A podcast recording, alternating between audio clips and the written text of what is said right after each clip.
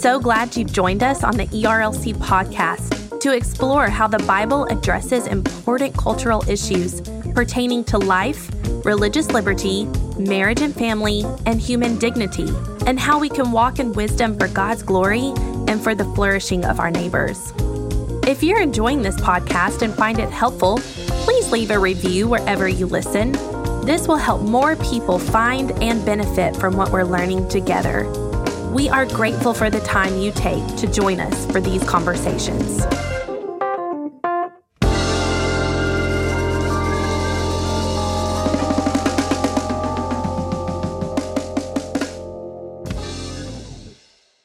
You're listening to the ERLC podcast. So, with the Dobbs decision, historic, there's been a pl- proliferation. Um,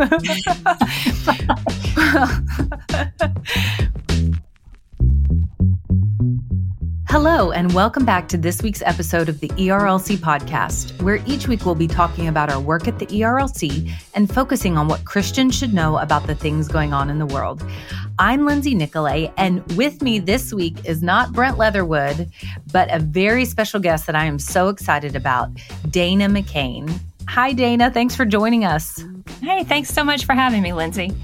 Well, I wish I was in person with you because you were so delightful, have been such a blessing to the ERLC, to Southern Baptist, to so many.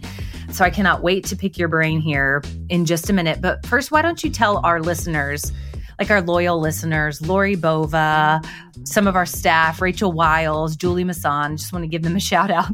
they know who you are, but other listeners, why don't you give them just a little taste of who you are?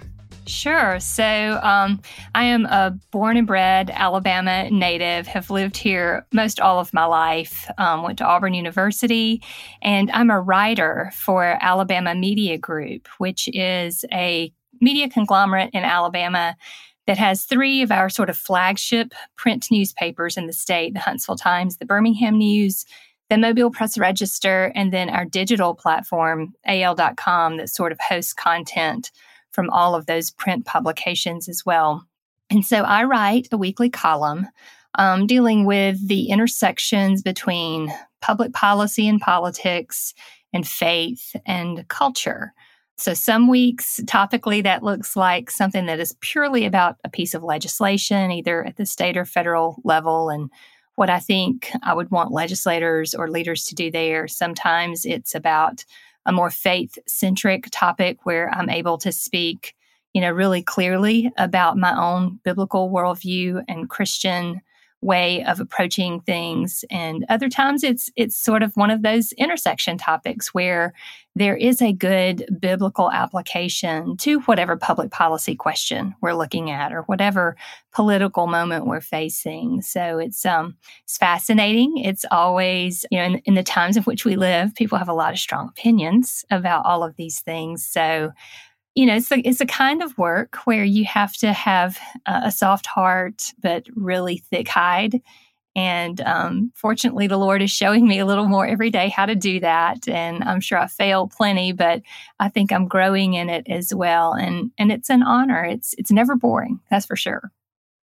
Well, I have to be sure to tell listeners that if they do not follow you on the social medias, on Twitter, especially, that they need to, because you are a beautiful and wise writer. And I always love to read what you write. It builds me up in my faith and in my thinking about matters of the public square and public policy, which are often, even though I work for the ERLC, kind of like Chinese to me, so to speak. So it, your writing is so helpful. I'm very thankful well, for it. You're kind, and and you know the bonus of following me on Twitter is beyond all of those very important topics. You also get a peppering of angsty Auburn sports takes um, because I, I do a lot of that on Twitter as well. And there's so much to be angsty about right now. I don't know if you watched the Auburn Penn State game, but whew, rough waters.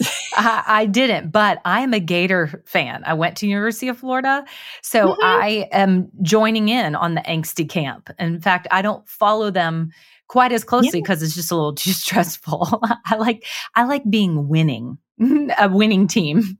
It's taken years off my life. Auburn football yes. has shaved a, a, good six or eight years off of my total life expectancy. That's the price I yes. pay.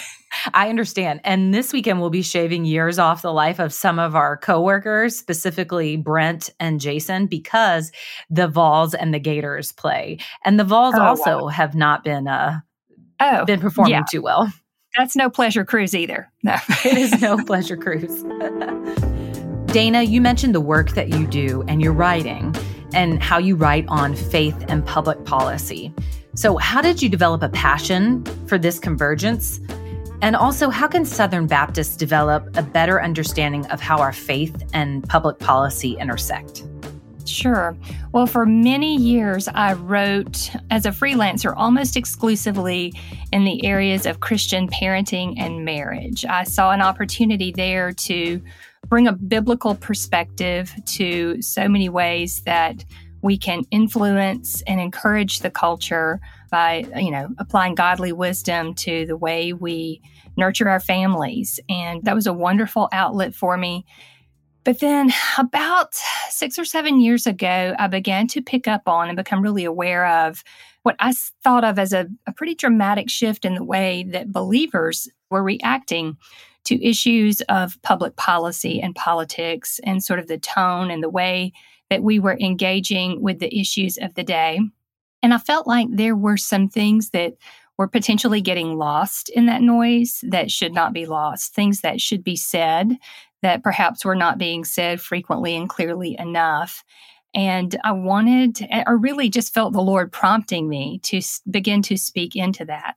And I will be completely transparent and tell you that it filled me with a lot of fear because if you write an article about you know how to um, you know train your children to pray you don't get hate mail. But if you write an article or a column you know urging people to walk away from you know some sort of tribal political mindset that may be becoming an, an idol and not really focused on the kingdom and glorifying the lord the mail is very different. And and so i knew that i would be exposing myself to criticism and blowback that that I was not previously exposed to. And that has truly been a part of the story. But even in that, the Lord has been faithful to um, provide people around me who have encouraged me and affirmed me and have given me, you know, what I needed to hear to endure, even in some of that unpleasantness, and know that even if people don't understand outside the body of Christ and sometimes even inside the body of Christ, that the truth is still worth telling. And um, we tell it with love and we trust the Lord to do something with it. With regard to how Southern Baptists can think about these issues and engage them well, I think one of the themes that, that surfaces for me over and over is that the key to staying in the right lane as we participate in the public square. And let me just pause right there and say our participation in the public square is absolutely essential. If we are silent or on the sidelines, it creates a vacuum that secularism will fill, and other people will fill that with other truths i put them in air quotes because we know they're not really the truth other other worldviews and ways of thinking those will fill that vacuum so we have to remain engaged but I think one of the things we must do to do this well is to constantly check in with ourselves and honestly assess whether our loves and our motivations are rightly ordered. And what I mean by that is if we are, you know, keeping the kingdom of God and eternal things primary at all times, that will keep us out of the weeds many times of engaging with haste or engaging um, in ways that are not loving because if we get out there and we are engaging with ideas or engaging them in a way that distracts from our ultimate mission of helping people to know God and come to a saving knowledge of Jesus Christ, we're we're losing the long game in service to the short game. So I think we've got to really keep that hierarchy of importance in the forefront of our minds. What is the long game? The long game is drawing people to the cross. And um, we want to reflect constantly the hope of the gospel to a lost and dying world. So, um, if we engage with that in the forefront of our minds, I think it will enable us to engage well and properly. That is a good encouragement because, like you mentioned, with short game and the long game, I think it's so easy to get consumed by the short game because we get consumed by places like Twitter and Facebook and and less consumed by time in the word and time in prayer and time in the spiritual disciplines that will equip us to bring that long game to bear on the short game. That's right. And I think right now, one of the messaging tools that people on all sides of, of the political field use is, is fear. They leverage fear and a sense of emergency about all things all the time. If we lose this race in this district, it is the end of the world. Therefore, anything we must say or do to ensure victory here is okay because the stakes are that high. We're constantly raising the stakes about every facet of the game everywhere on the political board. And I think that is really out of line with a faith filled acknowledgement of the sovereignty of God, where absolutely we must be faithful. We must continue to tell the truth and do the right thing and engage in the right ways. But our engagement should never be, you know, a red emergency run on adrenaline and fear. It should be a reflection of our trust in the sovereign God that we serve. That's right. Because the thing that that we should most fear, condemnation and judgment and separation from the Lord because of our sins has been taken care of. That's the scariest thing that could ever happen, but we lose sight of that. I lose sight of that. Dana, you mentioned your uh, the hate mail that you get, which I can only imagine. But I have a question about your Twitter header, the picture. It says yes. on Twitter, it says, You look like a smart and successful woman. Congratulations. Is that what it says? What's the story behind that? It does. So, um, one of the other um, interesting and cringy parts of being a very online sort of media personality is you get a lot of creepy DMs. And um, there was an onslaught of creepy DMs in, in one particular season, and that was one of them from this um, strange guy. And I, am not sure exactly what his end game was, but that was the way he started That's out. Amazing. And I thought, I'm going to take this affirmation and and make it and make it my my header and and just you know juice it for what it's worth. Uh, smart and successful. I'll take it, buddy. exactly. And just uh, relish in uh, the encouragement in the midst of all the other mail. That's right. That I always get a chuckle when I open it up and see that. like, who even was that guy? right. That is so funny. I love it. Well, one of the areas that you write so eloquently about is uh, an, the area that has to do with pro life issues. So, with the Dobbs decision, historic, there's been a proliferation of misinformation, misunderstanding, and as you mentioned, an undercurrent of fear from some, from many. And some of this has revolved around the discussion uh, about the criminalization of women who seek abortions. So, what is the case against this? And why has this been the traditional pro life stance and the position of the SBC? Yeah, well, I think you're you're right. That this whole discussion has been made more difficult by a lot of the misinformation that is being pumped out there. And some of that, sadly, is in, intentional to, again, create that fear that the pro abortion lobby hopes will motivate people to go to the polls and sort of move the the political and policy needle back in their direction. And so that is unfortunate.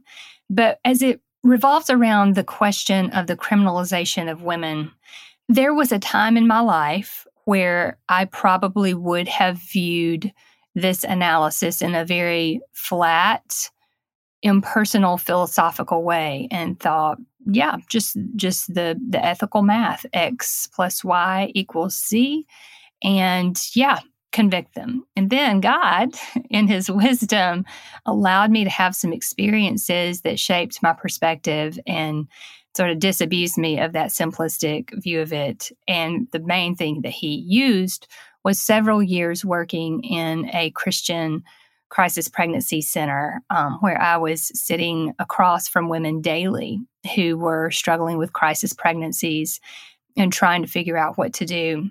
And I realized through those many, many conversations over years that um, so many of the women who are struggling with an unexpected pregnancy are not the only decision maker in the room.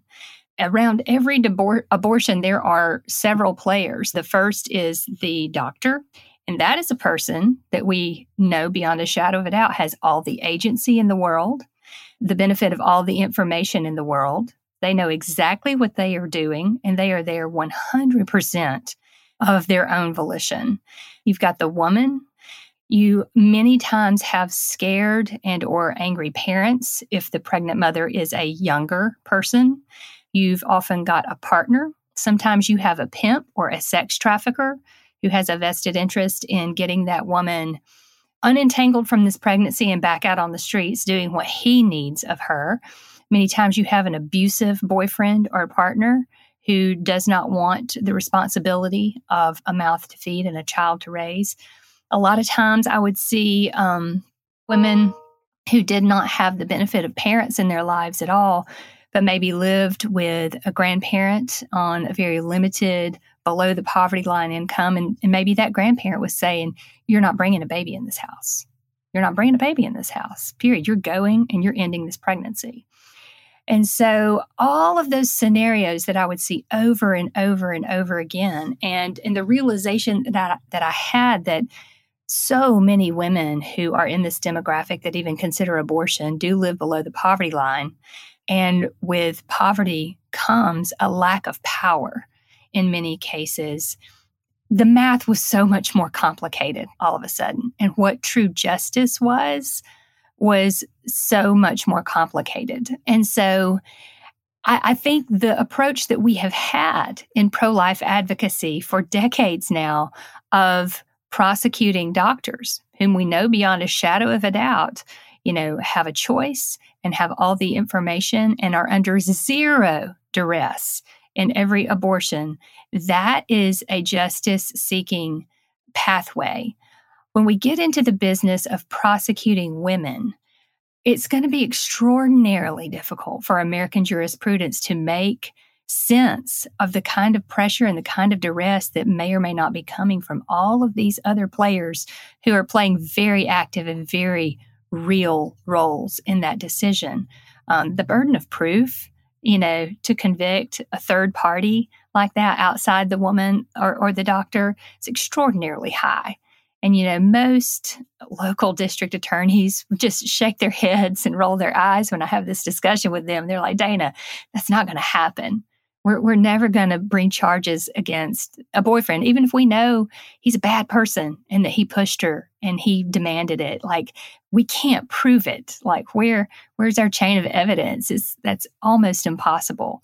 And so I think biblical justice, and there's a book that's coming out soon by a, a, great thinker in this area named Matt Martens that I cannot wait to get my hands on, where he really takes a deep dive into what justice looks like in accordance with scripture. But to my way of thinking, and what the Lord is continuing to show me is that I would much rather let some women who did have agency and who made a wrong choice walk free rather than prosecute a woman who was under extraordinary duress, who didn't even want the abortion, but she is the one that the law will catch in its net. She is the one who will lack the resources for an adequate legal defense to demonstrate the duress that she was under. I don't want to, in our pursuit of justice, unintentionally create new and worrisome types of injustice. I think there are better ways. And so that's why I have been very resistant to, you know, statutes that would call for the criminalization of women. I think it it gets us into an area of uncertainty that will most certainly lead to prosecutions that I don't think will be pleasing to the Lord. Well, I appreciate your candor in sharing that and just how the Lord has given you a heart change and a change of mind. Because I do believe in in this discussion, you know, with at the SBC, there's the discussion between the abolitionists and those who are incremental in their thinking. and which would be our position at the ERLC. Of course, both agreeing that we want to see abortion done away with, babies' lives saved, mothers cared for. There are good faith actors who are reasoning through this. How do we deal with moral responsibility?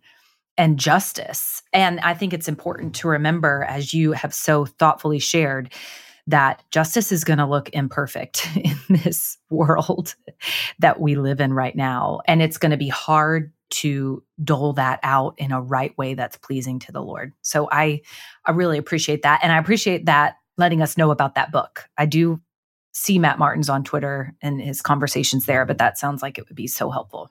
He always really impresses me and helps me to, you know, push some of these complex questions through a truly biblical grid for sorting them because the answers are not easy. I, I do not want to ever talk down to those who um, would advocate for criminalization because I think their hearts are in the right place. I think their desire to protect the unborn is right and it's God honoring. I just think there's a better way. And so I, I think continuing to have this conversation is important and pausing before we would pass statutes in pro life states that might have unintended consequences that that none of us would want is is the right thing to do. Well, and that's the key being able to continue to have conversations with one another and not vilify one another as we're having these these conversations that need to be had and as we desire to protect babies and to care for vulnerable mothers. Sure. So you've you mentioned this earlier about well your writing and the political climate that we live in and how it's filled with contention and hate. And you see that in your inbox, I'm sure, on a daily basis. Yes. So, we, in a sense, we need to take a look uh, in the mirror. How are we as Christians contributing to this climate? And how can we do better and use our influence to truly be salt and light in the public square?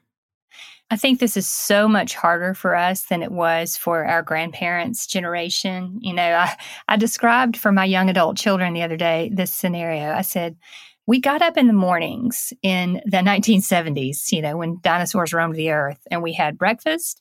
And my dad went to work, and my brothers and I went to school, and we had seen or heard no media content most of the time.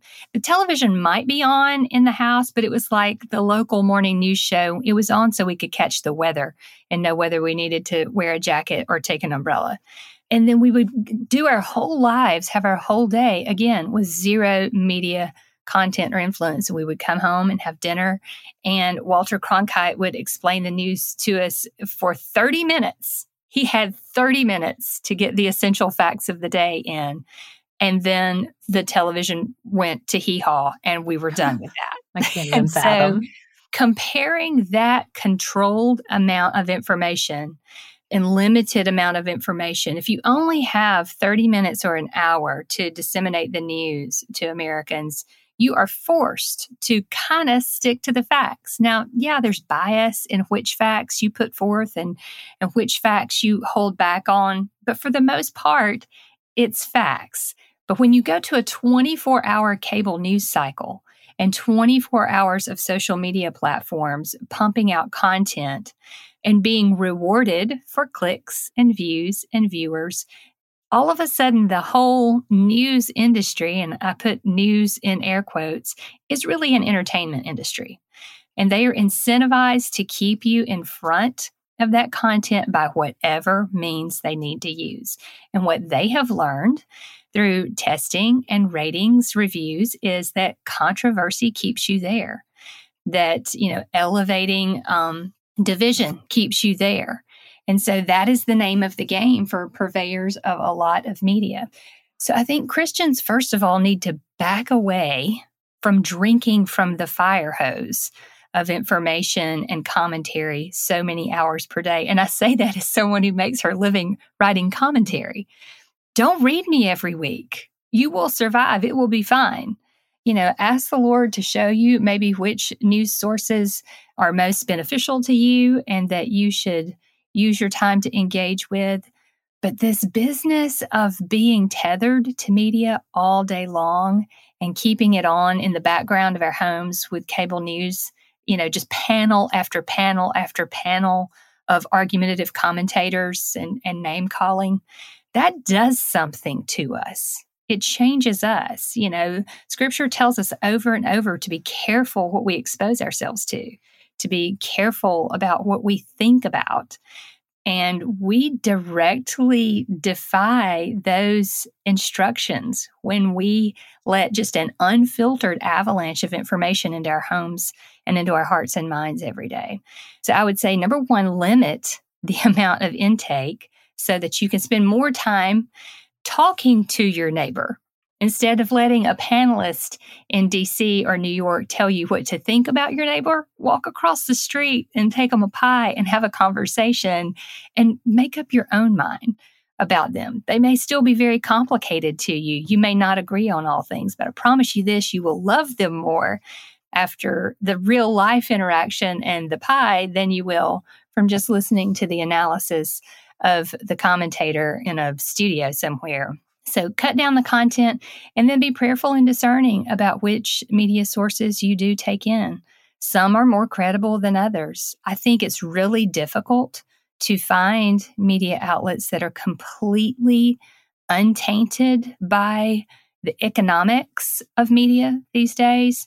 But some are really trying to be fair journalism, present facts in a balanced way, and to provide commentary that is more helpful than divisive. So, but it takes discipline. You know, that's it's so easy and I do it too. You know, I'm I'm preaching to myself as much as to anyone else. There are a lot of mornings that my alarm goes off and I roll over in the bed and I immediately pick that phone up and my thumb without even thinking opens Twitter. It opens Twitter. Before I've even opened the word of God. And so it takes discipline to say, no, Dana, we're not going to go there before we've gone to truth. We've got to we've got to gird our hearts and our minds with the truth before we even engage with this, or we won't have the discernment to know what we're looking at otherwise. So um, that would be my my charge to my fellow believers. It's hard, but we can do it. I'm so glad that you mentioned the word discipline because that is what was going on in my mind as you were talking about this because I've I've tried and failed a million times to do this too just especially with with smartphones. It it, it requires discipline and a, a, work of the spirit to be able to do that and it, it requires falling down and getting up a million times. But I think that is all such good and helpful counsel. If you could so you just had that chat with us as believers. But if you could bring all of your SBC brothers and sisters together and have a family chat, what else would you say? What other encouragement would you offer? And what constructive counsel would you give? Well, I would say that these are difficult times in which we live. You know, some of the things that we are facing in cultural debate where, you know, even fundamental observable facts like what makes a person a man or a woman is uh, suddenly up for debate and it's it's upsetting. But we serve a risen savior who has defeated sin and death and none of these things even are a surprise to the God we serve. So I would just encourage us all to continue to be faithful daily faithful in the word and reflecting the truth of the word to our neighbors, to our children, to our friends, to the people in our spheres of influence, but to also be reflecting the joy of the Lord while we do that. To not be characterized by fear of sins that our Savior has already defeated, to tell the truth and to trust the Lord in His sovereignty to complete the good work that He has started in our lives and in the lives of our families and in the body of Christ, and to just reflect the joy and the love um, and the grace and mercy that we've been the recipients of to the people who are around us and, and let the Holy Spirit fill in the gaps. Sometimes it will look messy, and sometimes it may even look like momentary defeat. But again, it's the difference in having an eternal perspective and a completely short game perspective we know how this story ends and we know um, that the victory is won and so we can rest in that and we can we can engage with joy and so that's what i would hope that I can continue to do. Uh, some days it's harder than others, but that's what I hope for all of us. Amen. And I forgot to ask, what kind of pie would you be bringing along to this chat? Oh, well, it depends on the time of the year. If it's in the summer, I'm going to do something that's, you know, like refrigerated and cool, like a key mm-hmm. lime. Mm-hmm. But in the winter, I make a really good chocolate pecan pie. Oh, that, yum. Um, it's worth calories, I would say. Yeah. Well, it's yeah. kind of like Derby pie. I used to live in Louisville for a little bit. Yes. Similar. So, yes, very, oh, very similar. Yum. Well, I wish I had some on hand because I would you're making me want some of that now. Next but, time I come to Nashville, I'll bring one. yes, absolutely. Well, Dana, thank you so much for joining us and just encouraging us and giving us things to think about and speaking wisely to us. And again, listeners, I would encourage you go follow Dana on Twitter and send her some encouraging messages in her DMs that she can make as the header of her Twitter. I love them. You may be the next star of my header. I cannot wait. Just a reminder you can find links to all the things we talked about today in the show notes. And if you like the podcast, please consider helping us spread the word by sharing the episode on social media or going into your favorite podcast app and leaving us a rating and review. The ERLC podcast is a production of the Ethics and Religious Liberty Commission and is hosted by Lindsay Nicolet and Brent Leatherwood. Technical production is provided by Owens Productions. It is edited and mixed by Mark Owens. In addition to listening to the ERLC podcast, be sure to check out our other podcasts. The Digital Public Square airs every Monday, and its host is Jason Thacker, who is a leading voice on technology and ethics. And if you like staying informed about important policy issues that matter to Southern Baptists, Capitol Conversations is our podcast directly from Capitol Hill, which is hosted by our colleague Chelsea Sobolik. Search for the Digital Public Square and Capitol Conversations wherever you listen to podcasts. Thanks again for listening, and we'll be back next week with more content.